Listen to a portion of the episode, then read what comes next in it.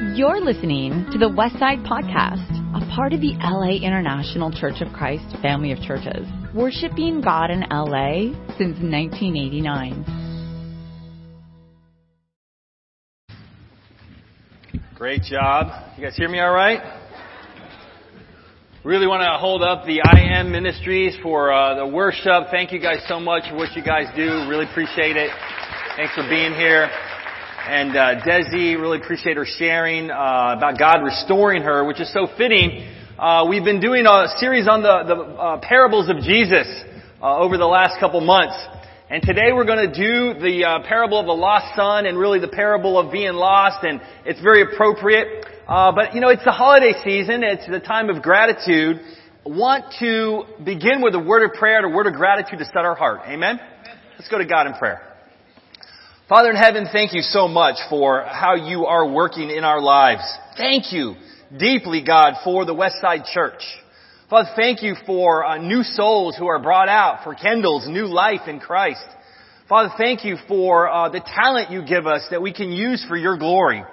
Father, thank you for restoring us from places of darkness and bringing us to a place of hope. And Father, thank you for our families, our friends. Father, thank you for our children. Thank you for our parents. Thank you for our brothers and sisters. Father, we, uh, in our heart of hearts, we know that life and all goodness resides with you. Uh, help us today to open our minds and hearts to see that. We pray in Jesus' name. Amen.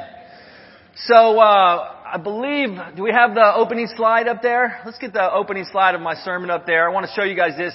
The Lost Son, this painting is a Rembrandt painting. It's one of his last paintings called The Return of the Prodigal Son. Of course, you have the father, uh, hugging the son who, you know, he's, he's a bald son back in that day that would not be a cool look. And that would demonstrate a sense of lostness and he's come back. And on the right, uh, you see the, um, the older son, uh, in the parable who's sort of standing there with crossed hands, sort of maybe scowling. Some other uh, people, we're not sure who quite are, but it's a very famous painting. Uh, coming from a very famous chapter in the Bible uh, classic chapter that I think is the consummate chapter demonstrating the heart of God about coming back from being lost. And I have been lost a few times. Nowadays with GPS, we don't get lost as easy. Uh, but if it goes out, of course you get lost, or if you can't get reception, it gets lost. And if you, and if you don't have the address to where you're going, essentially these days you're lost. You're like, well, I know where I am, but I don't know where I'm going because you can't type it in. But I got lost once when I was eight years old. And that's a strange feeling. I was at a, uh, an air show like this with that many people, like thousands of people. My dad was an Air Force, um, uh, navigator, flew on planes similar to that. And then there was a big air show oftentimes at the air base with the Blue Angels. And so we were out there having a ball. I was eight years old having fun seeing the airplanes. But the next thing I knew, I didn't see my dad, I didn't see my brother, I didn't see my mom. And so even though I knew I was at an air show and I knew what base it was at, I was lost because I didn't know where my family was at.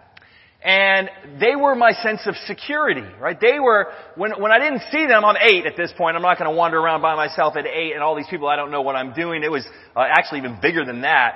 So I was scared.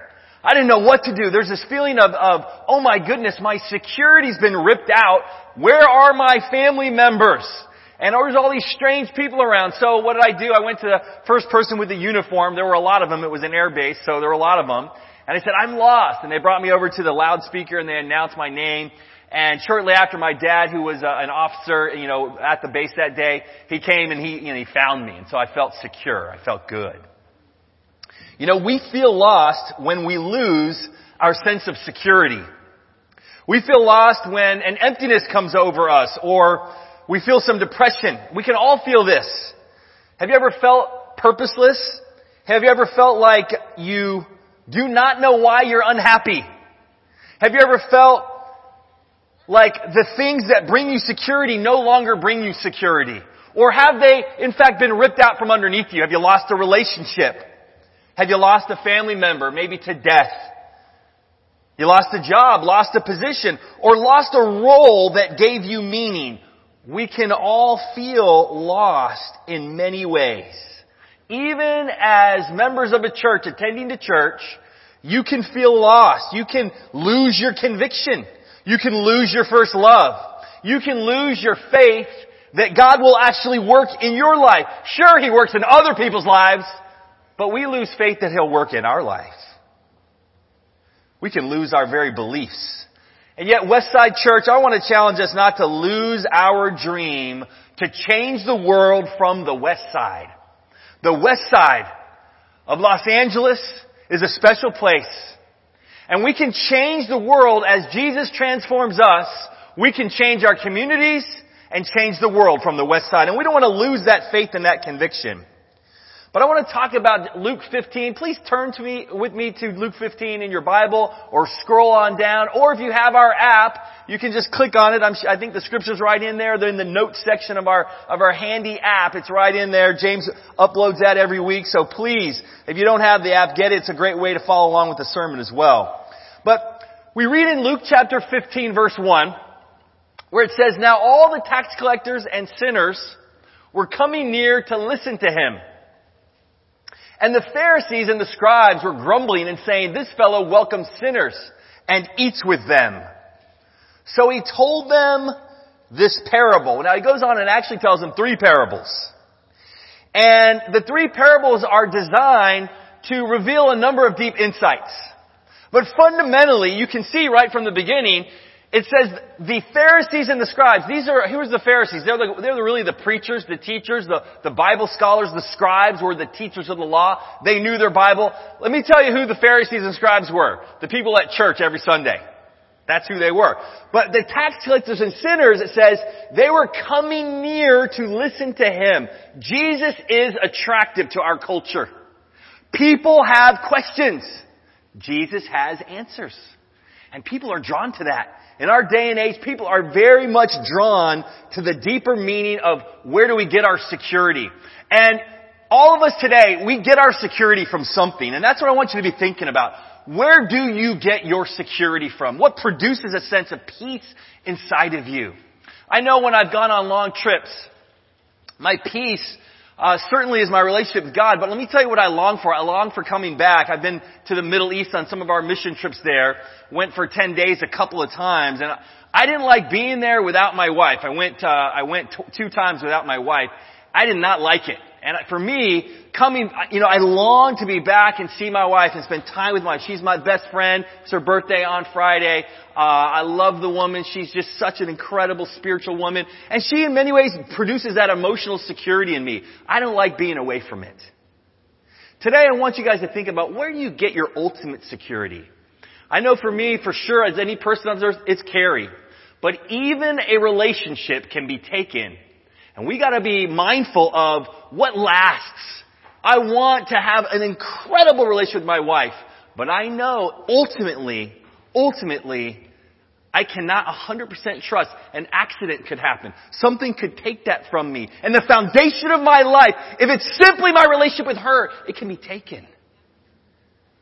God intends to give us something richer and more meaningful than that. He wants us to draw near to Him and listen to Him. Yet, as churchgoers, we are oftentimes like the Pharisees and scribes, and so these three parables that are told in Luke 15 are really kind of aimed at, they're really aimed at us. We might think the parable of the lost son is simply aimed at, at maybe all of us when we were way out in left field in the way we lived, and we'll talk a little bit about that. But the truth is, these parables are really kind of aimed at reforming our thinking about even what it means to be a Christian, to be faithful to God we can all be lost sons and daughters. And I would hope that today we can uh, return a little bit, return deeply to God and really what He has in mind for us. You know, um, He talks these three parables. I'm going to read all of them, but he, the first is the parable of the lost sheep. Then he talks about the lost coin, and, and he ends up by saying he's trying to convince these people who are sort of critical of all of Jesus hanging out with the with the people who are maybe maybe they're uh, criminals, maybe they're uh, gang members, uh, maybe they're extremely greedy people, maybe they're drug dealers. I'm trying to think what would relate in our generation to a tax collector. Tax collectors were, they were considered enemies of the Jewish culture. In our day and age, pretty much drug dealers, none of us think that's a really good career, right? We wouldn't be like, yeah, good, good career. But you make a lot of money. Let's just be honest. You would make a lot of money fast. And that's going on. There are people, you know, I confess to you, when I was in college, I sold some drugs when I was a non-Christian. I mean, I made money fast in high, in college. Not a good, not a good career, right? Go to jail for that. But Jesus didn't just lift his nose up and go, oh, I'm not going to try to help them. And, and, and so what he's talking about here was shocking. He was shocking people, and I hope today to, to kind of reorient your thinking. Parables are intended to reorient your thinking a little bit.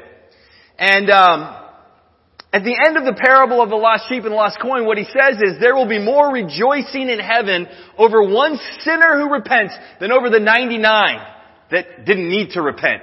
The implication being God is going after us. God wants to find us. God is interested in pulling us in. God is seeking us. God is yearning to get a connection with us. I love our mantra as a Westside Church. I think, I'm not sure if Ken came up with it or Paul Nakakura, but connect, transform, and inspire. That's a good mantra that we have, right? That's our three, three part mantra as a church. God's wanting to connect. We know it. Desi talked about it. It's right. It's, it's the right thing to connect with God deeply. That's where you're going to get your ultimate security. This morning, where do you really get your security from? Where do you really get it? Let's go ahead and read the parable of the lost son. Luke chapter 15. If you could turn in your in your uh, Bible or, or, or scroll on down, I only have the first three verses up on the screen for you. All right, or maybe I don't. I think I might have even removed those. So yeah, let's go ahead and read it together. I have it here in front of me. I'm going to read it. Says there was a man who had two sons. Verse 11, Luke 15, verse 11. This is where I'm reading from. The younger one said to his father, Father, give me my share of the estate. So he divided his property between them. Not long after that, the younger son got together all he had, set off for a distant country, and there squandered his wealth in wild living. After he had spent everything, there was a severe famine in that whole country, and he began to be in need. So he went and hired himself out to a citizen of that country, who sent him to his fields to feed pigs. He longed to fill his stomach with the pods that the pigs were eating, but no one gave him anything. When he came to his senses, he said, how many of my father's hired servants have food to spare? And here I am, starving to death. I will set out and go back to my father and say to him, Father, I have sinned against heaven and against you I am no longer worthy to be called your son. Make me like one of your hired servants. So he got up and went to his father. But while he was still a long way off, his father saw him and was filled with compassion for him. He ran to his son, threw his arms around him and kissed him. The son said to him, Father, I have sinned against heaven and against you. I am no longer worthy to be called your son. But the father said to his servants, quick, bring the best robe and put it on him. Put a ring on his finger and sandals on his feet. Bring the fattened calf and kill it. Let's have a feast and celebrate. For this son of mine was dead and is alive again.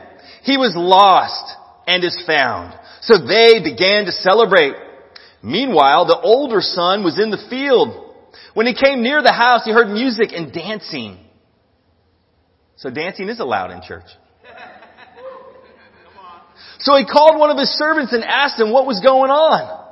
Your brother has come, he replied.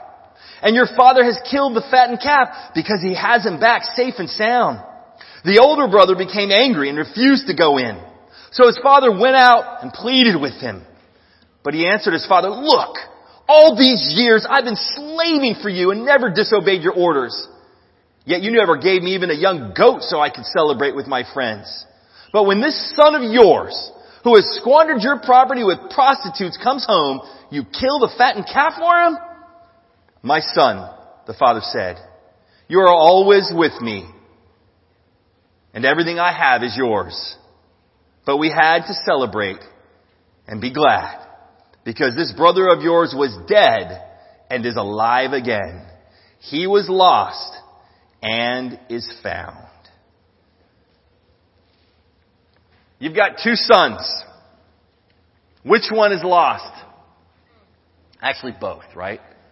And then in the picture we can see that one comes back And I put before you the lost son is the one standing on the right. And that's the one, you know, Ken's gonna get into this a little bit more as we do a, a two-part series here on this, but I'm gonna hit a little bit about that, and I want us to be thinking, you know, we can all be the lost son. And I know for many of us, we could share our, our testimony, we could share our story. Desi shared her, hers. I know for sure I I was a lost and destitute son, distant from God, far from God, depressed. I was seeking financial security when I was in my young 20s by working here in Century City as an investment advisor for a major company. And I thought the answer to life is I gotta have a lot of money. If I have a lot of money, I can go where I want, live where I want, do what I want, and I will feel secure. I'm older now. I'm a minister. I don't have a lot of money, but let me tell you, I still struggle with the temptation of feeling like security comes from money. But it doesn't. The one thing that opened my heart to, to really want to find God was all these millionaires, and this is in like, this is like the nine, late 80s, 90s. So millionaires were like richer than millionaires today, right? Millionaire today is not such a big deal. Every house is worth a million. But I'm telling you, uh, I had these guys at my company owned a lot of, a lot of real estate, a lot of money, were millionaires, and I, I'll never forget how they envied me. They envied me because I was young and wild and doing crazy stuff. So they're, they're envying me and I'm envying them. And then it occurred to me, okay, we, none of us know where to get our security from. And that humbled me. Along with all the piles of sin I was committing, squandering my life in wild living. Yes, I can relate to this in a powerful way. You know, God's concerned about the lost. And I want to put one point before you today, uh, uh, what I want you to be thinking about in terms of what not to do, and that's don't get lost. Don't get lost, right? In the parables that we read, he talks about, you know, the sheep, the coin, and the two sons, and how they get lost. Uh, and, and I think we have to be a little bit mindful of how that happens, and be on guard, realizing that all of us are susceptible to getting lost. No matter if you think, hey, I'm where I need to be, I'm totally plugged in, my security's coming from the right place, you can get lost, sometimes without even knowing it. Four ways we get lost. We can wander, like the sheep wandered away. And oftentimes that is a way that people get lost. They wander because they're young, they're inexperienced, they're immature, and they simply don't know that this world will devour you or they're naive to it. They just, they don't recognize the world is not designed to build your faith in God. It's designed, the advertising world is designed to appeal to your desires and get you connected to the wrong things for security. And we can wander away real easily.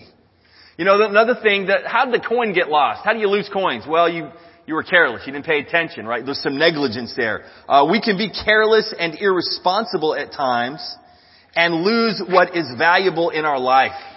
And if you're not careful, if you're, if you're, ne- if you neglect what's important, uh, you can lose it. You know, you can lose your faith if you don't, if you don't take care of your faith. If you're not eager to invest in it. Get people in your life on a consistent basis. Uh, spend time talking about where you're faith. We do this little discussion uh, during the communion because we want you to engage with people. You need other input in your life. You need connection. You need to engage. You, you, really can't be a solo disciple of Jesus all on your own. You need connection. And you gotta fight for connection. You know, as a ministry, we believe in everyone having some discipling and connection in their life, but I want to put before the congregation that it's on us to want that connection, to go after, to say, I want input in my life.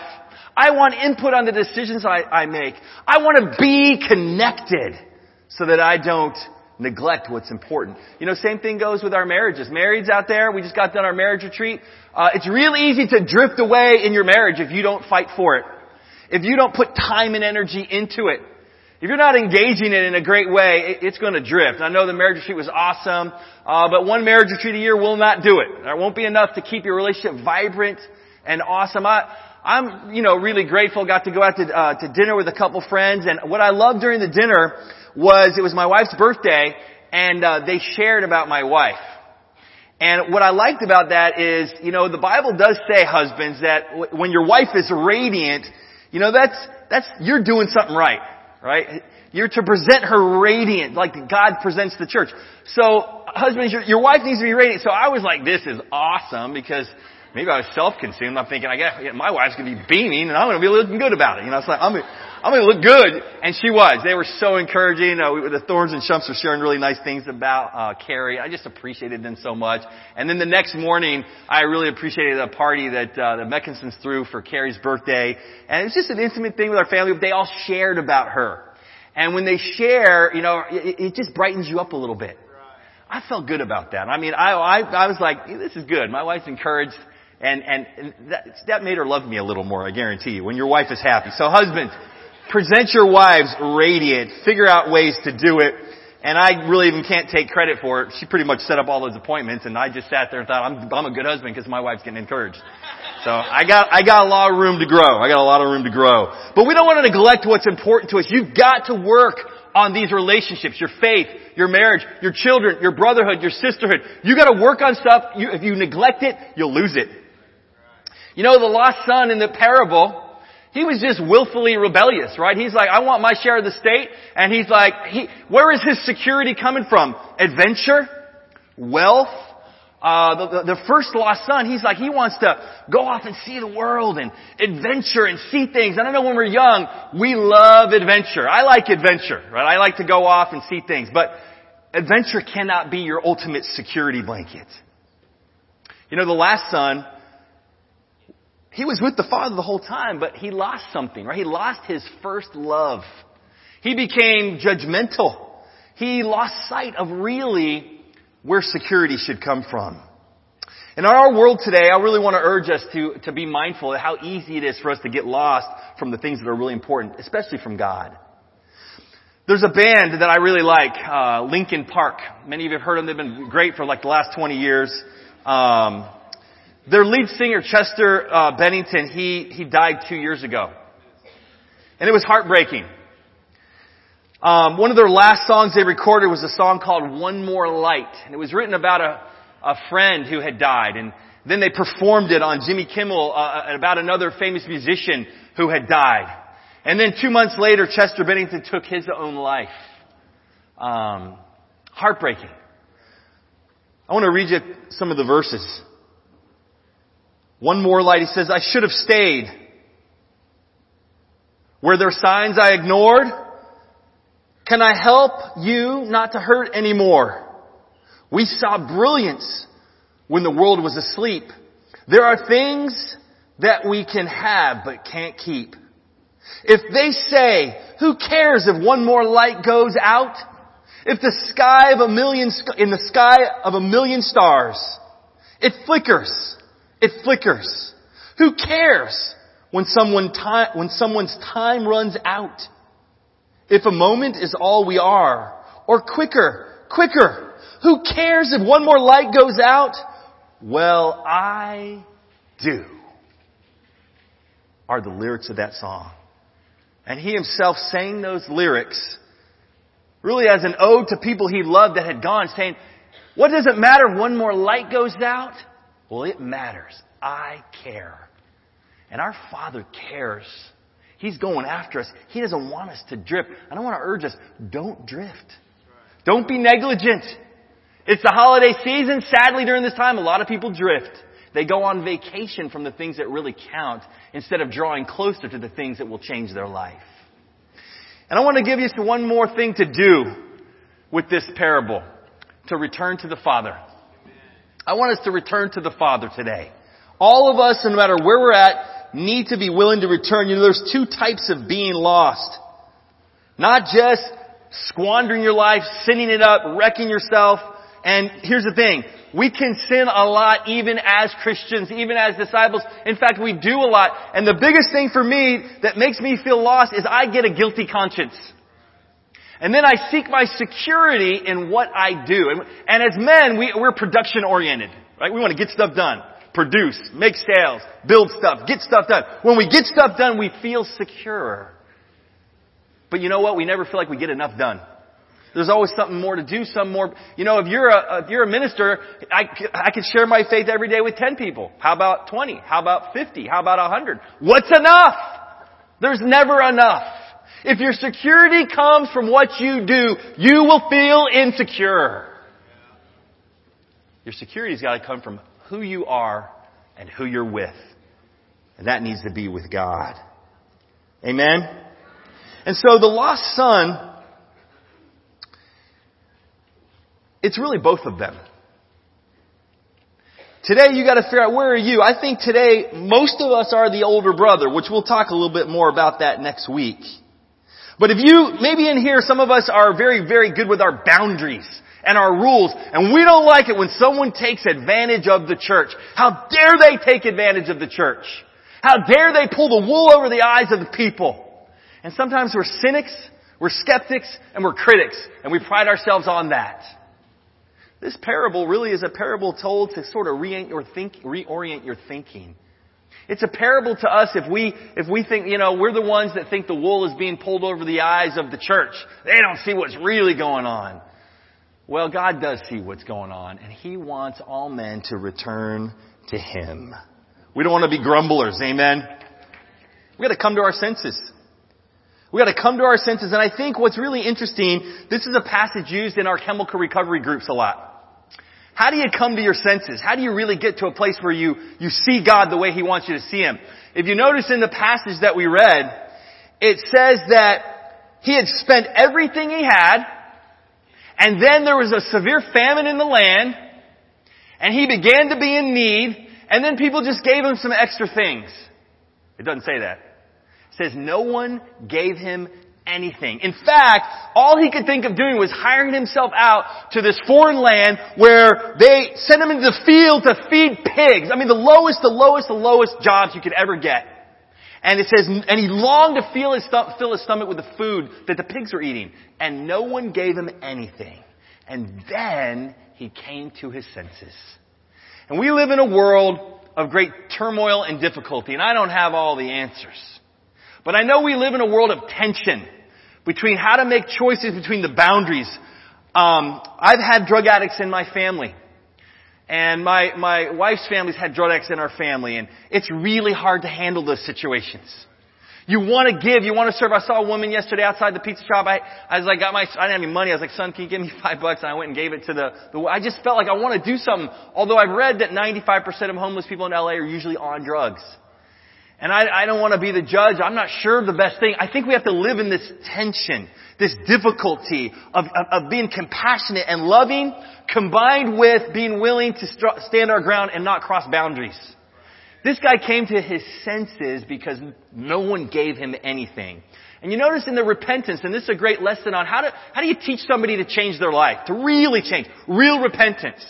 Well, he, once he came to his senses and he wanted to be near God, what did he say? He says, how many of my father's hired men have food to spare and here I am, what am I thinking? I'm going back to him. And I'll tell him, I'm not worthy to be your son. And he gets up and he goes, and then what does the father do? The father sees him before he's even followed through. Before he's followed through with, with what repentance looks like. Before he's fully done it, fully, fully entered back in, the father gets up and runs to him and wraps his arms around him. And here's the thing I want to put before you. What I love about this passage is it says as soon as he, the father's hugging him, he could have been like, yeah, this is great. Man, I made it. Oh, thanks dad. I missed you too and get my room back. But what he does is he follows through, right? He follows through. He says, Father, I have sinned against heaven and against you. I'm not worthy to be your son. Oftentimes, when we start getting that olive leaf passed out to us, we then stop short of following through with what real change looks like. This guy had the courage to show real change in his repentance. You know, an interesting insight here as we close out is that the text says he was dead and is alive again. My son was lost. He was dead and alive again. You know, there's sort of a foreshadowing of the whole gospel of Luke. And guess who the lost son is in Luke? Ultimately, it's Jesus himself. Not that he did things wrong, but he took our sin on his life. And so the foreshadow, he was dead and is alive again. In miracle, in pure grace, in gift. Jesus gives us this hope. And there's a foreshadowing as this son, it says he was dead and is alive again. We gotta return to the Father. Wherever you are in your heart, I want to challenge you to be willing to return. You're never too far gone. Desi even shared, I felt like I was too far gone. You're never too far gone. You're never too far gone. The grace is infinite, the message of the cross is infinite, and since it's an infinite message of love, there's a reservoir of love that will never go away. You know, this past week, I had a chance to uh, do something. And I wanted to have the heart of a person returning to God. I wanted to have the heart of somebody that, uh, that wasn't judgmental, but just opened my heart to what God could teach me. And today I want you to ask yourself, do you, do you accept or do you reject things that are awkward, weird, or uncomfortable to you? Do you accept or reject? Do you have the eyes of the older son who's, who's rejecting? Or do you have the heart of the father who's accepting? You know, this week we went down to Mexico. A number of us went down there. Uh, this is last Saturday, and we visited the migrant shelters. And these are somewhat of a political thing. A lot of people are like, well, you know, we don't want to let them over the border. So we went to visit this migrant shelter. And what these are are shelters down in, in a two-hour drive from here, where um, you guys know Martin. He runs our Hope Project down there, and they they give food to the homeless. But then they're also meeting the needs of people who are coming coming from all over Mexico and Latin America and trying to get into, like Zahid said, the greatest country in America, where they feel like there's opportunity and hope. They're trying to get across the border. And at the border of Mexico and America is the greatest dichotomy of wealth from one country to the, to the next in almost any place in the world. And a lot of these people come because in their own towns they're fearing for their life. Here's one of the shelters. And you can see there's, there's, they're living, some of you are living there for months in tents, packed right next to it. It's like 50 tents packed in. And uh, the one lady you can see in there in the foreground, uh, we started a conversation and she had shared that she had to leave her home in El Salvador because of uh, organized crime was extorting her and her husband with their business and they couldn't support themselves and her family members had been murdered. A couple of her cousins had been murdered. And they feared for their life. So she, so she fled through Mexico, tried to get through the border, get stopped, and now has had to live for months and months there because they're probably not going to give her asylum. They're probably not going to let her in. And I'm trying to see what is God doing? How is God working? Where do I see God? Where's my heart? Do I have the heart of the Father? Do I have the heart of the Son? Where's my heart? And then the thing that really struck me was the kids. When we walked in, the kids were giving us high fives. They had a bright look. So you're there living in tents, but you know what? They were happy. They had responded in gratitude to the situation that they were in. And we walked in, they kind of boosted us up a little bit. Then we saw that they were making little paper mache toys. So they're here they are. They don't really have anything, but they're happy. They're making paper mache toys. Uh, these are like little pinatas they're going to use at Christmas time. They're living in this little shelter, making little pinatas. A number of you donated food. We gave we gave them a whole bunch of food. We gathered up, you know, like 600 bucks and just bought them a whole bunch of food and stopped and just left it right there in the kitchen for them all. We asked them what they needed. But what moved me the most was the, the kids. The kids had a heart of gratitude, not a heart of depression and being down and why is God not working? How come God's not coming into my life the way I want? They weren't thinking that. There was a gratitude that overwhelmed them. There was a gratitude for what they could be and what they could do. And church, I think all of us today, I want to urge us to return to the Father. To return to the Father. Don't get lost. Be careful that. Return to the Father. Whatever that means for you, maybe it's you need to get your gratitude on. It's the holiday season. It's time to be grateful. And I know that this past Friday we threw a bunch of parties. If you notice in the parable, there were a lot of parties going on. It says when they find a lost soul, they throw a party in heaven. You know, the, the father in the parable the son, he said, I'm going to throw a party. We get to throw parties. God wants our lives to be awesome. To not feel guilt ridden and down, but the cross says we have everything we need for life and godliness. And how many of us went to a, a Thanksgiving party this week? Raise your hand. Okay. I want to urge you to keep going to them. In Christ, when you're with the Father, He likes to have party. Apparently, the scripture says He doesn't mind there being dancing. And so, being close to God, when your, when your identity comes from your relationship with God, you have a resource, you have a gratitude, and you can throw a party. And Westside Church, I want us to believe that as we are transformed in gratitude, we will influence our coworkers. We will influence our neighbors. We will impact our school campuses. We will impact the million people on the west side who then can influence the rest of the southwest United States, who then can influence the rest of the United States, who can then influence the world. We can change the world from the west side. I love you guys. Don't get lost and let's return to the Father. Amen. You've just listened to the Westside Podcast. For more information about our ministry, please visit thewestsidechurch.com or laicc.net.